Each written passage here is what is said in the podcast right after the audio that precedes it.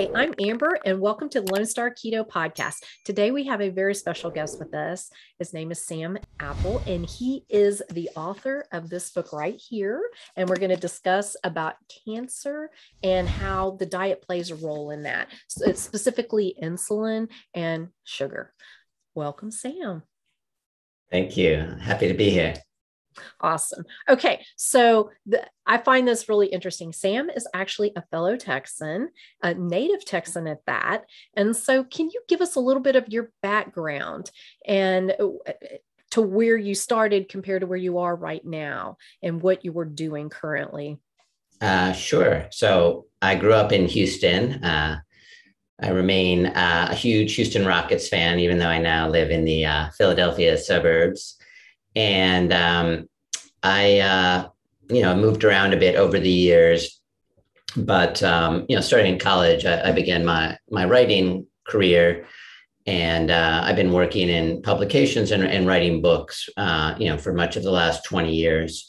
And I, I now teach uh, science writing and creative writing in the master's programs at Johns Hopkins. So, um, you know, when I'm not working on books, I'm mostly teaching, teaching writing. Awesome. Okay, so we're going to mainly be talking about Ravenous, the book.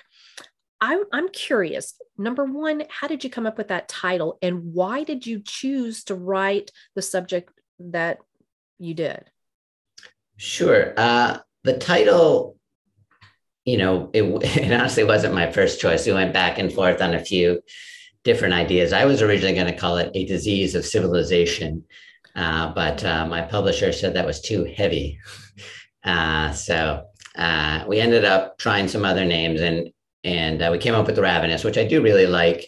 And um, first and foremost, it it refers to the way that a, a cancer cell takes up glucose. that's one of the central topics in my book, and cancer cells as you know many people in the audience may know are uh, unusual in the way they take up glucose. They take up much more than, a, than an ordinary cell and uh, it's now one of the most important diagnostic techniques is, is a PET scan which really looks at where in the body uh, cells are taking up more glucose and that's where you have cancer.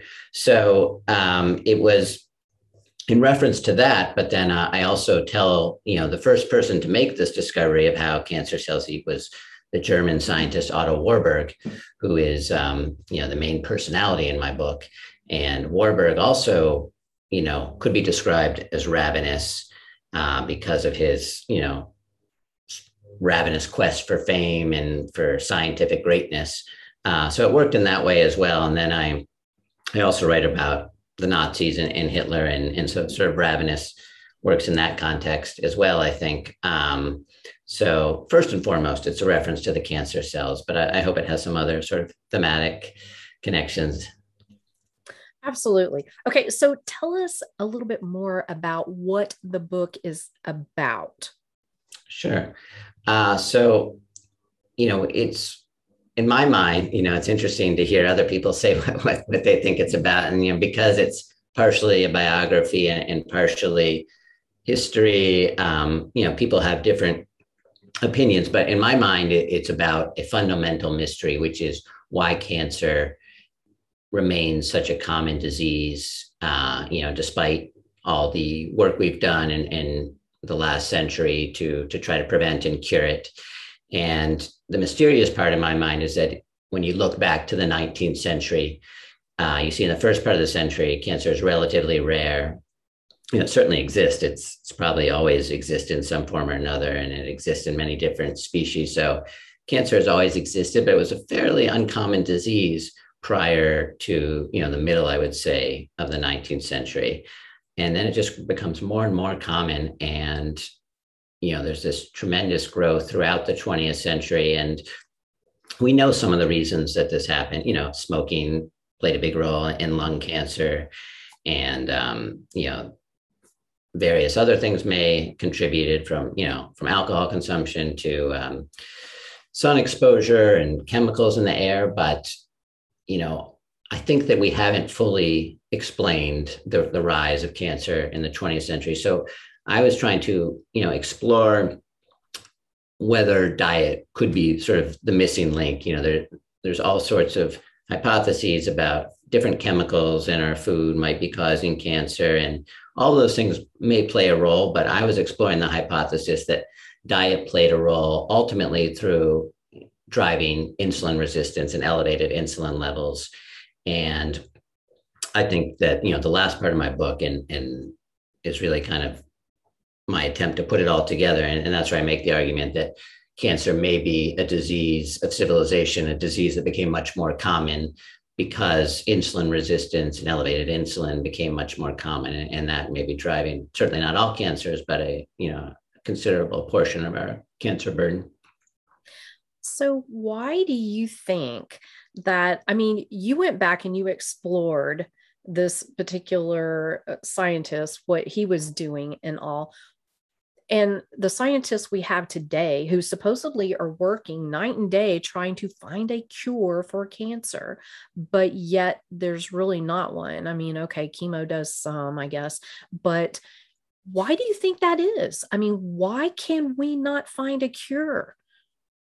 Why yeah. do you think that is? Yeah, that's, that's a good question. It's, you know, in my book, I focus mostly on, on cancer prevention. Uh, why we can't find a cure, you know, I would say that's a really, you know, it's a critical question outside of my my area of expertise. But um, you know, I think part of the answer is that um, you know, cancer is a incredibly difficult and complicated disease, and um, you know, what in the 1970s and 80s they started to discover that mutations had a role in cancer and that was an important discovery but you know the original dream was that you were just going to target a mutation turn that off and you would stop cancer. But it hasn't really worked with you know a couple notable exceptions. And it's in part because you know these cancer cells you know one cancer may have many many different mutations.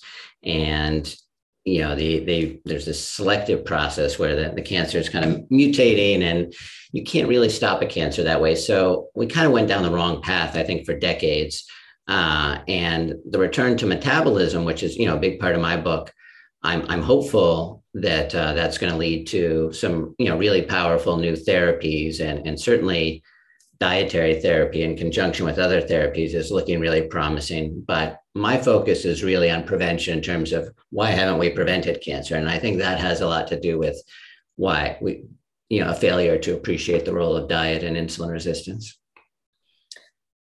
I agree with you. you know, of course, I'm not a scientist, but okay, can you go back and talk a little bit about this person that you wrote the story about, basically the history part, Warburg, and what is the Warburg effect?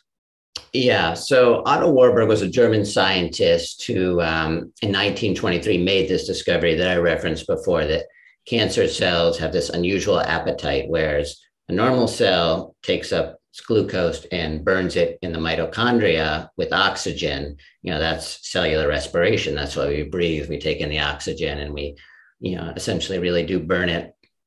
Uh, and it, it's a wonderful process. It gives us a lot of energy, a lot of ATP that the cell can use.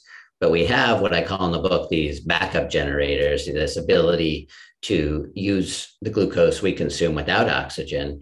And it's called ferment, you know, fermentation in, in general terms and it's the same thing that you know that microorganisms do. They give us you know all the foods that we love and beer and wine and yogurt and cheese. Uh, it's just a very quick way of breaking down glucose.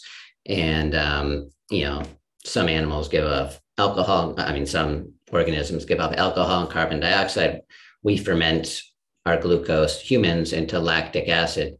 Uh, so what Warburg discovered was that cancer cells were, were doing this fermentation, were taking up a lot of glucose. And it seemed, you know, really strange and surprising to him because, you know, a cell needs, a cancer cell needs a, a lot of energy to grow and make copies of itself. So you would expect it, if anything, to do more respiration, more burning with oxygen. But instead, they were doing, you know, more of this fermentation. So that, you know, was a really strange thing. And, and to this day, scientists are trying to understand why cancer cells do this. What advantage does it give the cancer cell? Um, and you know, those are all important questions. But the, you know, the question that I was most focused on is, does something about the way we eat allow a cancer cell to gain this advantage to be able to take up all that glucose? You know, the the simple answer would be just eating a lot of carbohydrates, um, because you know carbohydrates, of course, break down to glucose. But I don't think it's quite that simple. Um, you know, there's always a lot of glucose in our in our blood, or not a lot, but there's there's always glucose in the blood, even if you're on a, a keto diet. Um, you know, you you would die very quickly if, if you didn't have glucose in your blood. So, what I was interested in particular is how insulin allows cancer cells to overeat glucose. And you know, I think the heart of the story really comes down to insulin being at elevated levels, and then particular mutations uh, in the cancer cell that allow it to become more responsive to insulin. You know, cancer cells have a lot of insulin receptors, and they most common mutations of all are the ones that allow a cancer cell to take over uh, to kind of respond to insulin and take up more glucose. So to me, that that's really the key to the story. And Warburg discovered the first part in 1923 that cancer cells are doing this but it took another, you know, almost a full century to figure out the insulin part of it. Wow. So by having chronically high insulin, it sounds like that in itself can cause or, or make the cancer express itself more, if you will. Yeah. Yeah. I mean, the, there's some debate over whether or not the elevated insulin is actually causing those initial mutations initiating the cancer. Um, but you know that that's sort of controversial. But I think what what's less controversial is that um, you know we all get these microscopic tumors that wouldn't necessarily have a chance to thrive, and they those might have these mutations that make a cancer cell more responsive to insulin. So if you have hyperinsulinemia, you're going to be activating these these pathways in the cancer cell and allowing you know a cancer that might never grow or might be wiped out from the immune system to survive and potentially grow and grow. So it's um, you know I, I use the analogy of fertilizer. It's like this fertilizer in your blood that allows these cancer cells, these seeds, to grow. And you know insulin is a growth factor. Um, you know if you have a child that has type 1 diabetes and they're not getting insulin they won't grow in the same way they, they'll be like you know what they call failure to thrive. Um, so it, it, it's just you know it's kind of obvious in a way that, that insulin would be a suspect in, in cancer. And it's closely related to another hormone insulin like growth factor 1 which um, having elevated insulin increases that too. And that's literally what makes us grow. Growth hormone leads to elevated insulin like growth factor 1 so you know it's elevated insulin is a, a, a, real problem in terms of growth, and cancer is a disease of uncontrolled growth. So, you know, on the one hand, it, it makes sense that it took us so long to figure this out because you know we couldn't even men- measure insulin in the blood until about 1970. On the other hand, now that we have figured it out, it's kind of amazing that more cancer scientists aren't interested in this. Some are, but it's it's still it's taking an amazingly long time okay, call me a conspiracy theorist, whatever, but I can't help but think that in in some way money plays a part in this. And what I mean by that is it will benefit people, some people to not find the cure and to not blame uh, insulin, sugar, glucose, whatever, because it kind of goes back to what they're making money off of you know whether it's yeah. other drugs or you know uh, the food companies that kind of thing who hold a lot of influence over uh, research. Yeah it's complicated. I mean i think you know that most the vast majority of cancer scientists certainly are, are very well intentioned that want to help people and find cures for cancer. But that I think that's true, but it's also true that that money certainly plays a role. Um, some examples are, you know, there's certain, there's just not money. You know, nobody wants to invest money in in studying the ketogenic diet or right. a drug like metformin because you can't, you know, you can't profit it. So there's none of the pharma stuff going into it. So that's one way money plays a role. Another way is that the, these major cancer centers have huge investments in you know drugs that don't work particularly well and treatments that don't work particularly well and they you know promote them and make it seem like we're having this revolution in terms of targeting mutations with individual therapies. And you know the reality is, is very different. So you know I, I think most of the people involved have good intentions and yet somehow the system you know kind of pushes everybody in, in the wrong yeah. direction uh, and then you know where you get to sort of more of black and white sort of you know bad intentions i would say is you know sometimes in the you know in the food world where they they purposefully you know try to muddy the science. Um, you know you've seen that a lot with with sugar stuff over the years and that that's different and that um, you know that that upsets me more than anything because you know i, I think that um, you know it's very hard to to talk about you know diet and, and, to present the evidence without you know food companies releasing studies that aren't well done or designed to confuse. So, so that's very frustrating it really is. And, and, I find that very disturbing, but I mean, it's the reality because without money, you can't do the research you need. So even though the scientist or the researcher, whatever, has these great intentions, you still have to have money to be able to, to do it, to function. So it does kind of make, to me, I, I think it's a very difficult thing. And there's, like you said, there is no profit in yeah. some of this research. Yeah. And yeah. so is it your belief that uh, the whole prevention thing could possibly be helped by going on a, a lower carb type of, of lifestyle? Oh yeah, uh, absolutely. Um, you know, my book, I don't really give prescriptions on what people should do, but I think that's a pretty clear takeaway. You know, if if you buy my argument or, or take seriously the evidence that I present that hyperinsulinemia is playing a role in many different types of cancer. And, and I really don't think it should be controversial because, you know, it, obesity has been linked to 13 different types of cancer. And, and I think the insulin obesity link is pretty clear. So even if you don't necessarily buy the exact mechanism, I think that the link is pretty clear. So if you agree that hyperinsulinemia is, is driving cancer, then you know the next obvious thing is well what what would be the way to you know make it so you don't have hyperinsulinemia and, and, are less likely to get cancer? You know there's no guarantees anybody could get cancer. Sometimes it's bad luck but to give yourself you know vastly better odds i think the most obvious thing to do would be to get your insulin levels down. So you know the next question is how do you do that? And you know there are different ways but the the best way the most obvious way i think is to you know if you're already insulin resistant, which most of us are, is to, to cut back on carbohydrates. Um, you know, dramatically for some people. Some people might be able to tolerate more more than others, but um, I think mo- most of us could could afford to to cut back some.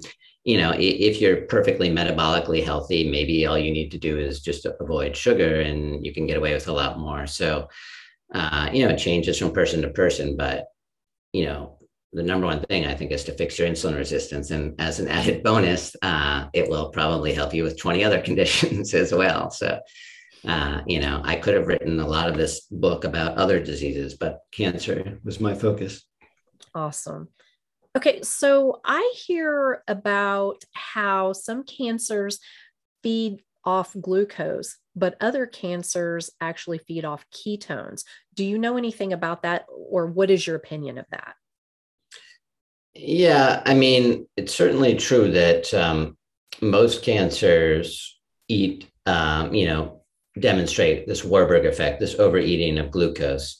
Um, but, you know, there are other, it's not the only nutrient. You know, cancers also need a source of nitrogen, for example. So they take up certain amino acids and uh, cancers, you know, are also you know they as we talked about before they they evolve very quickly and they can they can learn new tricks. And uh, in some circumstances you know they might you know i don't i don't think this would be true of, of many cancers but some you know in a laboratory setting i believe have, have been shown to be able to consume ketones. So you know i, I think the um, general advice would be that um, you know not to assume that every cancer would have the exact same dietary therapy and you know to make sure you do your research and, and talk to your doctors your oncologists. But um, at the same time i think that you know the most common and deadly cancers are likely to be ones that um, are driven by hyperinsulinemia. So just you know do as you know the number one common sense thing i think would be to get your insulin down a bit. But um, you know certainly you know i think it's important to make sure that your specific cancer would be one that you would want to approach with a, a dietary therapy. And i i don't um, you know talk about that at all in my book because i'm, I'm really focused on prevention but there are a lot of right. you know, great great resources online for people that are interested in that. Uh, yeah. Um, so for preventative measures it is in your opinion that cutting out the uh, things that make insulin spike chronically would be to your best advantage Right. That's kind of across the board, regardless of what cancer would take up ketones or whatever. Yeah. It's still the preventative part of it would be to keep your insulin level. Yeah. And and I, I focus primarily on uh, sucrose, on, on, sugar. It gets very confusing mm. because a lot of my book is about glucose, and then I talk about sugar.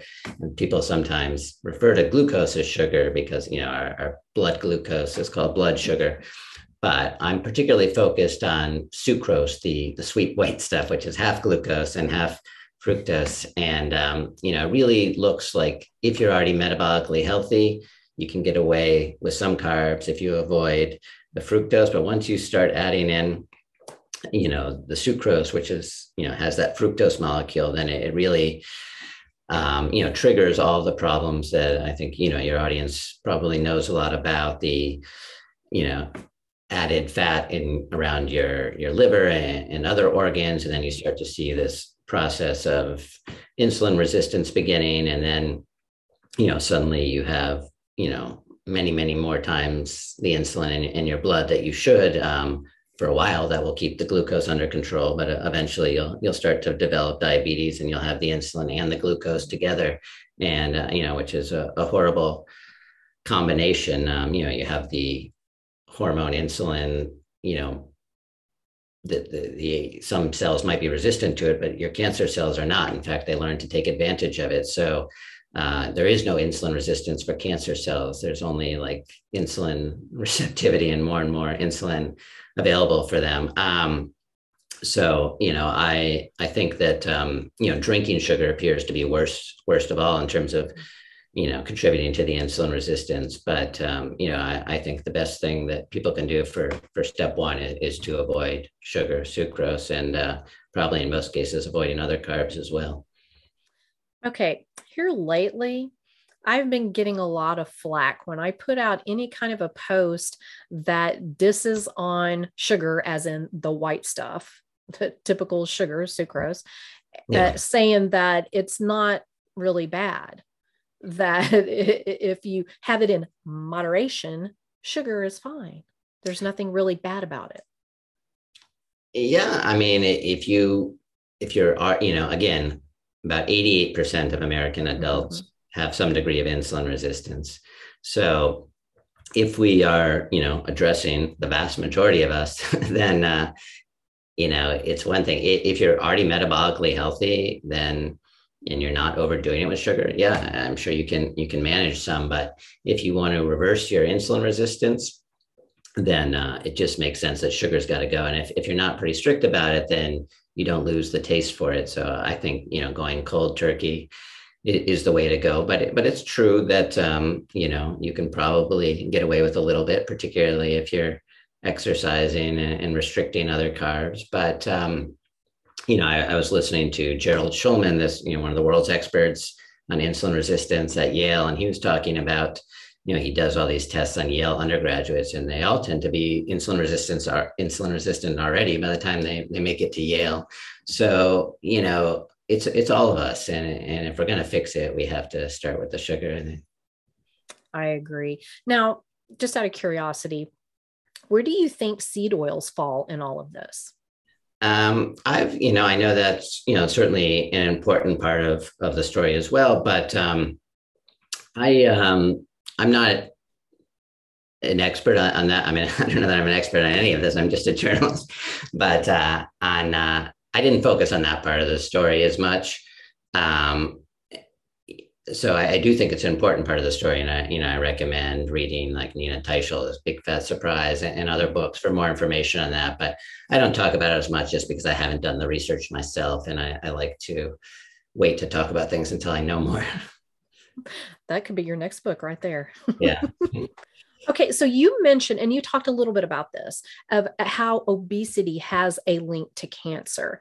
And I mean, let's face it, good gosh, obesity is like one of those markers for just about everything out there. It's like obesity, obesity, obesity. Hmm. So, could you explain how that is the case? Why is obesity linked to cancer? Sure, sure you know, one of the most interesting things that I discovered in my research is that, you know, even at the very, very beginning of what I'll call the 200 year sort of rise of cancer, people were already sort of noticing that it tended to be more common in people who are a little overweight. And that observation was made again and again throughout the 19th century. And then uh, in 1937, you have this massive tome by this world famous cancer statistician uh, named Frederick Hoffman, and, and, he concludes after like 700 pages that that's the real story that what they called overnutrition. So this idea was out there for so long, and yet somehow in the late 20th century, it got you know kind of completely lost. And then only in really in the 1990s did these new you know epidemiology, these population studies start to again make the link between obesity and cancer and you know ever since for the last 20 years there's just been one study after the next. And you know the evidence is is more and more convincing. You know they've now definitive definitively linked 13 cancers uh, to obesity. I think it's actually many more. You know some where the evidence was a little less clear cut. They didn't include they didn't include prostate cancer but um, you know I, I think the link is pretty clear there as well um, but you know, they estimate even with this sort of conservative realm, uh, conservative estimate that it's uh, 600,000 or more uh, cancer diagnoses a year linked to obesity. And again, I, I think it's more. Um, and so the question is, you know, why is that happening? You know, one hypothesis is that the obesity itself is causing these cancers because our fat tissue actually is like functions like an endocrine organ and, and actually releases hormones of different kinds and chemical signals which could contribute to cancer but uh, i think that you know certainly that contributes to inflammation and is not a good thing and, and, may have a role in all of this but i think in some ways focusing on that misses the more fundamental point which is that the insulin you know is probably doing both at the same time. It's driving the obesity and it's driving the cancer. So in a way the obesity is kind of a distraction almost because I mean, it's obviously hugely important, but like it doesn't mean that obesity is causing cancer. It might be that insulin is causing obesity and insulin is causing cancer. yeah. And okay, so let's talk just a little bit about diabetes and cancer. I mean, it's pretty obvious where you're going with all this and the mm-hmm. underlying mm-hmm. issue with obesity, diabetes, and those kind of things. Yeah. But could you just describe it a little more detail of why diabetes could play a role in cancer? Or make you more susceptible to cancer. Sure. Yeah. So, I mean, just just to build on what I was saying before, I mean, you can think about it as insulin causing your adipose tissue, your fat tissue to grow and causing cancer cells to grow. And so, you know, the question is, you know, what, you know, how do you end up with this elevated insulin that, that causes all this growth? And, and that gets connects it to diabetes. And diabetes, you know, if you look back into the 19th century, the same story I told about cancer uh, you know, could be told about diabetes. It was relatively rare disease, and then throughout the 19th century, starts to get a little more common. By the late 19th century, it gets very common, or not very common compared to today, not common at all, but but more common. And then just throughout the 20th century, just like cancer. Um, but you know, even to this day, they're thought of as two completely separate realms. Like you know, it's just a coincidence that these two diseases and obesity tended to to rise together throughout the decades and so, you know, as, I think about it, that the fundamental issue in diabetes is the insulin resistance. You know, is this problem where certain cells in the muscle and liver and eventually your fat tissue stop hearing insulin signal and the pancreas responds by producing more and more insulin. And so that that is the diabetes. And then that elevated insulin in turn is driving the cancer and even more obesity. Uh, so they're all they're all linked. I think you know you could say two sides of the same coin, or you know uh, you know it's just this cluster of conditions that are all fundamentally, I think, the same thing. And you know if you there's a great book by Ben Bikman, uh, Why We Get Sick, which you know he shows how it's not just cancer, obesity, and diabetes, but ten other conditions. Uh, so you know it's an extraordinary thing, and um, I think it, in a way it, it, makes all this so challenging because if, if you're not sort of immersed in the science and you just hear people like you and me talking about, you think this can't be true. Like how could this one condition affect so many things? Um, so uh, it, it's challenging, but I, I think the you know with each each passing year, the evidence that you know insulin resistance is at the core of, of all these different chronic diseases is is really clear. Well, I agree with you based on the research I've done and what I've experienced myself. But for those who don't really understand some of the diseases that have insulin resistant as the root cause, can you kind of list some of those that you've come across in your research for, for those who may not really understand really what insulin resistant does resistance does? Yeah. So when you have these elevated levels of insulin in your blood, I mean, the, the first thing to appreciate is that it's almost always missed by doctors because, you know, in, in the first decades of the disease, the insulin is actually successfully, you know, insulin's job or one of its key jobs is to get the glucose in your blood into the cells, you know, pushes it out of the blood into the cells because if you're glucose goes too high, then that's you know horrible for your health and you know potentially deadly. So you need the insulin to uh, take care of that glucose, but um, you know because it's keeping the glucose levels under control um, by by because the pancreas is releasing more and more insulin.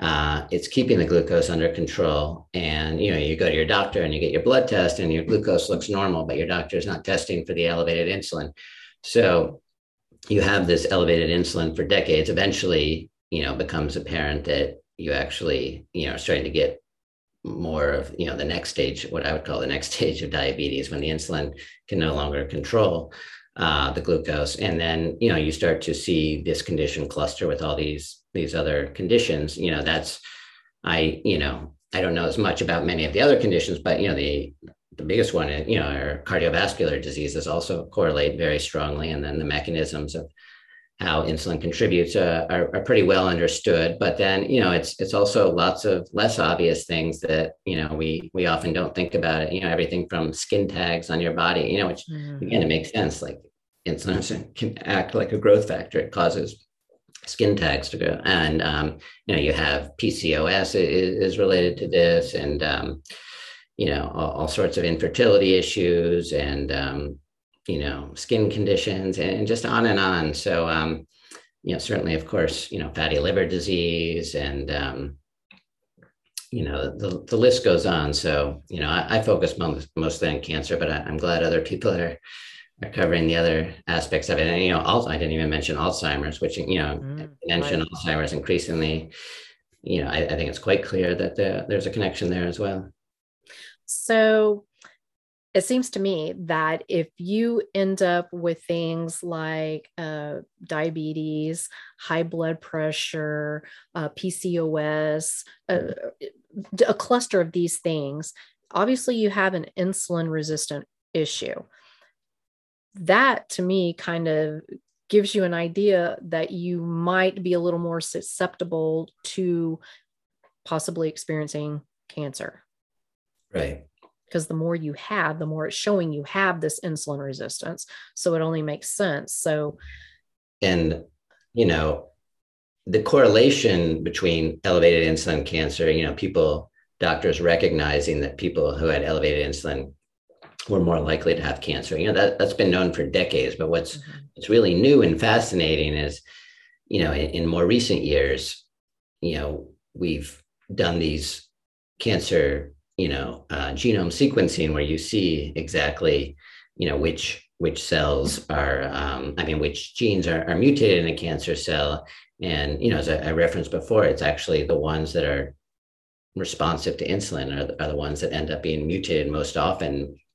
Um, you know, and in insulin is, you know, with, with each passing year, I think the, the connection between the two is, becoming quite clear. It's sort of like in the 1980s, they start discovering all these mutations and signaling pathways in the cell. And when they did that, they left diet behind. But after you know 30 years of research, that all led them right back to insulin because uh, you know this one enzyme in particular, known as PI3K, um, you know that's the molecule inside the cell that responds to insulin, and that really appears to be at the heart of cancer. It's kind of like a master mm-hmm. controller of the metabolism of a cell.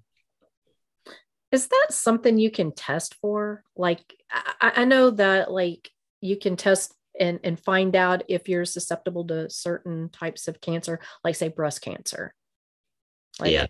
Yeah. You know, like Angelina Jolie, you know, she tested for that and ended up, you know, yeah. removing her breasts. Yeah. yeah, it's a very good question. Um, you know, there are certain inherited mutations that uh, increase your risk of cancer.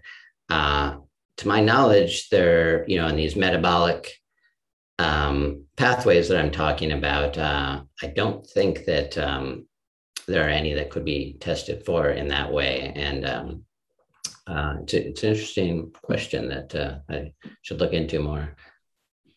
Yeah, I find that fascinating. But but the bottom line is, if you're dealing with uh, insulin resistance, you probably want to figure out how to correct that, improve it, if nothing else. I mean, sometimes you can't completely make it go away. Most of the time, I think you can, but you know, there, I'm sure there's always exceptions. But here's a question for you. Okay, knowing what you know now, what is your protocol like? How are you approaching it? Because after doing all this, you have to kind of go, I think I'm going to try to prevent this in the first place. So, what is your method of prevention? What are you personally doing? Sure. Um, yeah, I mean, uh, it's nothing, nothing too exciting. I'm just low carb, really. You know, low carb, keto. Um, you know, uh, I, um, I'm not uh, as as strict as as some people, perhaps, but um, I think I'm I'm, I'm relatively strict. Um, you know, I, I, certainly almost no sugar occasionally, like on a you know my kids' birthdays. My kids get angry that I won't have any sugar, and they'll like shove a cupcake into my mouth and things like that. Uh, and and I do like you know what's sometimes called like dirty keto. Like I'll I'll have like a keto ice cream or diet coke or whatever. But um, you know, I don't like to support Coca Cola. But every now and then I have a, a diet drink. Um, but um, you know, I I um I don't think there's one right way to do it. Um, you know, there are different approaches, but you know, you know if it's working, if you're you're losing weight or, or reaching the weight that you want, and you're you're feeling better. Um, you know, it um, it's just you know common sense thing. So um, yeah, I, I've been low carb for for some time, but after doing the research on, on my book, it's made me all the more, all the more uh, concerned and, and ready to stick to it. But you know, also knowing that you know, with cancer at least there there are no guarantees. But I, would like to mm-hmm. at least improve my odds, and um, you know, it makes me makes me feel good. I, I enjoy doing it, so um, you know, I'm I'm all for the the low carb keto diet. yeah, yeah. I, I don't know if you've seen, you probably have by now, uh, but there's a new uh, research out there about how horrible the keto diet is. It is just, it wrecks your health. I don't know if you've seen that one. Yeah. it, it, it's laughable. I mean, yeah. laughable. Yeah, it's amazing to me that, um, you know, it feels like this, we're stuck in like some kind of time warp. You know, it's, yeah, it's the kind of stuff that you could, you know, have disproven decades ago. You know, it's just so frustrating to see that that kind of stuff still out there. Um, mm-hmm. But um, you know, unfortunately, it just takes one, you know, one kind of researcher with good connections to get it in the media, and then gets amplified. It's very frustrating. It is extremely frustrating.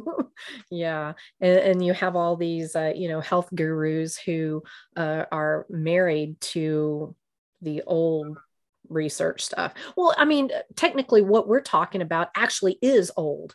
I mean, we're talking way back, you know. So really, yeah, we have the old diet that we're doing. The this high carb, high, you know, whatever you want to say, very plant based diet is more of a recent thing. Yeah, yeah, and uh, you know certainly in, in the 19th century they were already using low carb diets to control diabetes. So it's really nothing new in that respect. Yeah, and it just makes you wonder why all of a sudden what was working now is all of a sudden deemed not good. Yeah, but I, th- I think it's starting to turn a little bit. Yeah. So yeah. It's been interesting for me to think about that in the context of, of cancer because there are other hormones, you know, the the sex hormones that have been linked to cancer for decades. Mm. And there doesn't seem to be much controversy or resistance when it comes to talking about other hormones. But as soon as you bring in insulin, which is connected to diet, into the conversation, right. suddenly like there's this extra skepticism. So there's clearly, you know, just this deeply ingrained bias against, you know, anything diet related. And it's hard to it's hard to understand. I mean, I understand a little bit of it that there have been, of course, and still are, you know, some people who are quacks that say, take this supplement or that supplement's going to cure your cancer. And that's not true. And that's given diet a bad reputation, but you can't, because of, you know, those people, you can't look away from all the very real science and all the very sort of, you know, intuitive connections between diet, insulin, and cancer.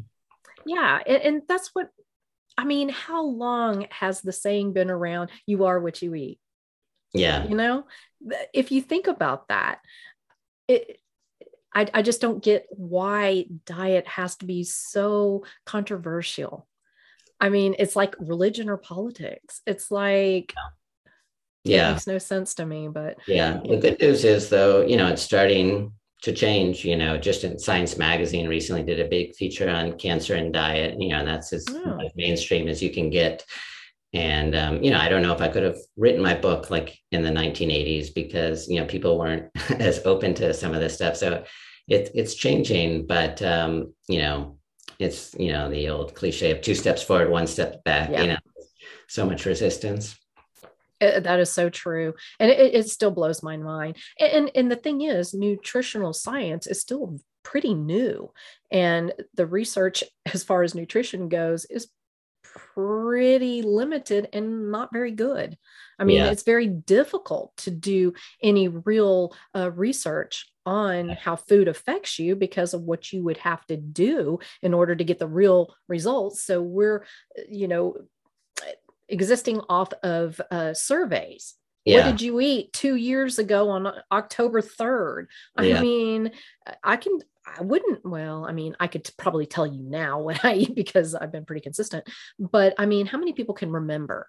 I mean, you know, they, oh, yeah, I ate red meat uh, five times a week when maybe they only did twice and they ate yeah. French fries. And, you know, it, yeah. it's, it, it's incredibly frustrating. I think that's exactly what got us into this mess is yeah. those kind of studies. Agreed. Even those, even those kind of studies really didn't, you know, prove that, that fat was harmful in any way, but, you know, mm-hmm. so easy to do those kind of studies and to, you know, get the wrong answer. So, you know, I, I, think that's a big, you know, part of the, you know, the questions you were asking. A big part of the answer is, you know, how how we got here and, and why diet isn't taken more seriously. It's it's because it, it's really incredibly hard to study. Uh, the mm-hmm. surveys don't work, and the alternative, you know, is to do a real controlled experiment where you have two groups of people, but you can't control people's diet for you know, exactly. So it's not uh, ethical. You yeah. can't do it. You know? Yeah.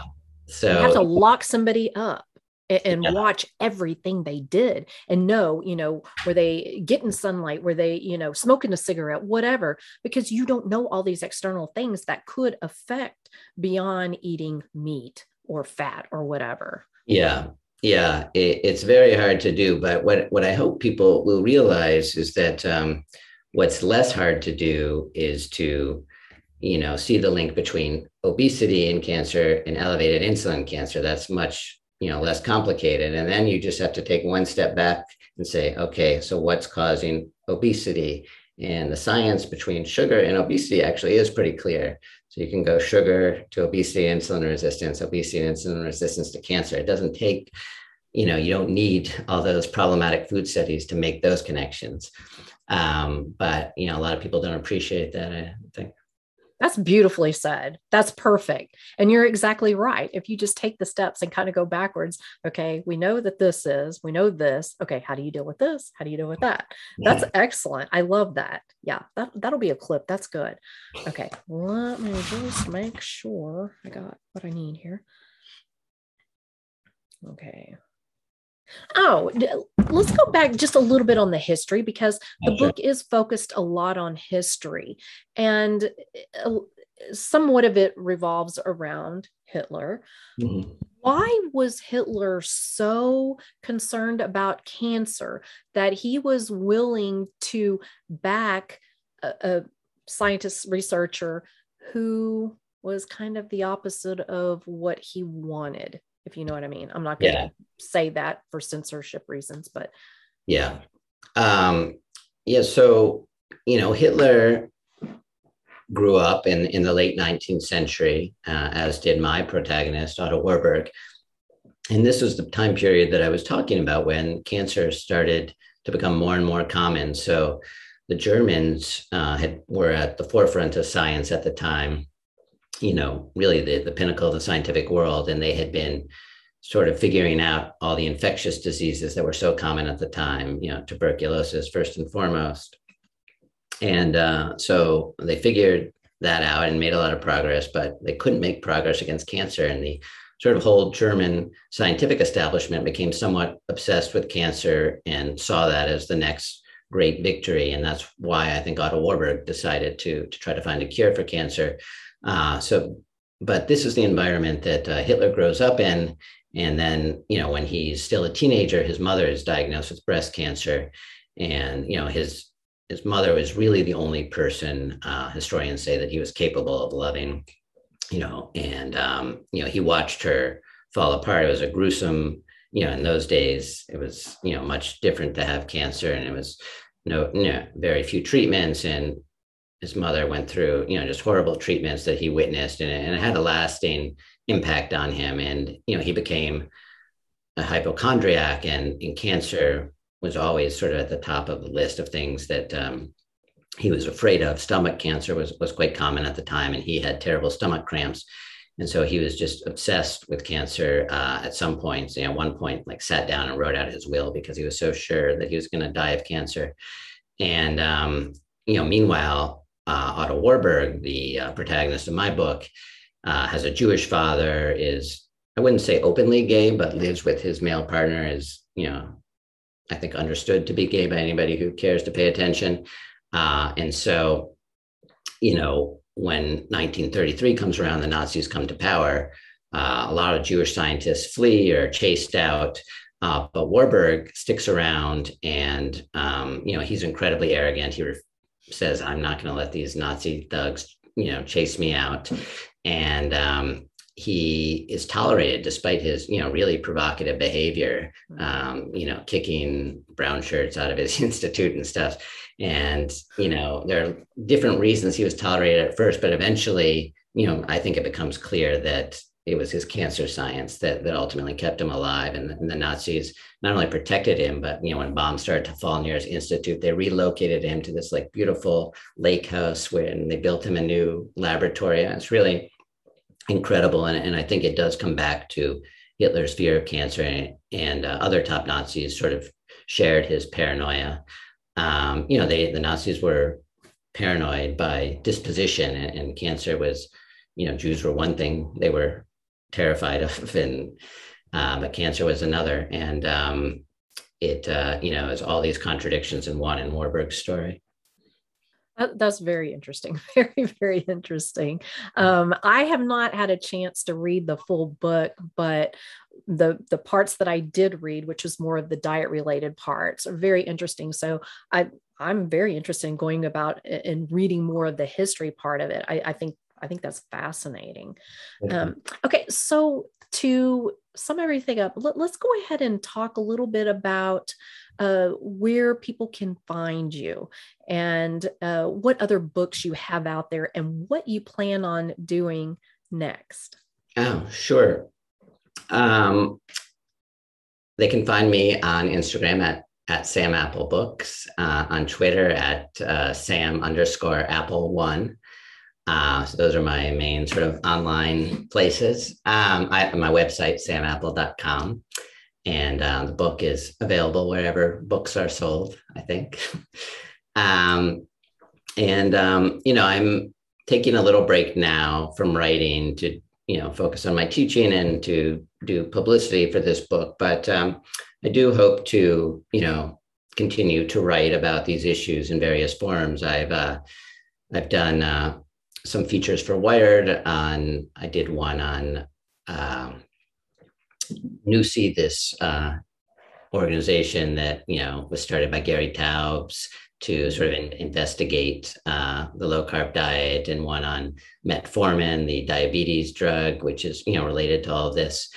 And uh, I've done some stuff for other publications uh, on low carb. My, my book actually started as a New York Times Magazine feature uh, about Otto Warburg, and then I expanded it into a book. Mm. So uh, I hope to keep writing uh, about these issues for um, various publications. And I'm thinking about another book, which is maybe somewhat related, but uh, I probably shouldn't talk about too much because I'm not I'm not sure yet. Uh, I'm still sort of in my period of uh, uh, recovery. I would call it the recovery. Oh. Yeah, it, was, it took me five years to write the book. So oh, uh, wow. Yeah, yeah, it uh, was particularly difficult because so much of the source material was in German, and um, you know I'm not fluent in German, so oh wow, it was a it was a challenge. Wow, wow. I and I totally understand that as a published author myself, but I wrote romance, you know, fiction, which you don't have to have quite as much research. You have to do some research, but nothing like a nonfiction book with all the history and the issues you have. So I get that down, needing that downtime. But may I put a bug in your ear and just say, I would love to see a, you write a book about seed oils. That that seems to be just a huge, huge, huge topic in the low carb keto carnivore community community. So if you have any interest in that, yeah, yeah, it's uh, it's not not a bad idea at all. I will uh, I will I'll let that bug sit in my ear. And I'm sure there's some history you can pull in there too. So, yeah. matter of fact, I know there is. So, I think it would be a good one. Well, uh, thank you so much for for coming on the the podcast and sharing uh, about your book and uh, diet and cancer. I think that is extremely important for people to know. And hey, while y'all are here, subscribe to my channel and go follow Sam. Thank you, Sam. Thank you so much. I really enjoyed it. Bye. Okay. Bye.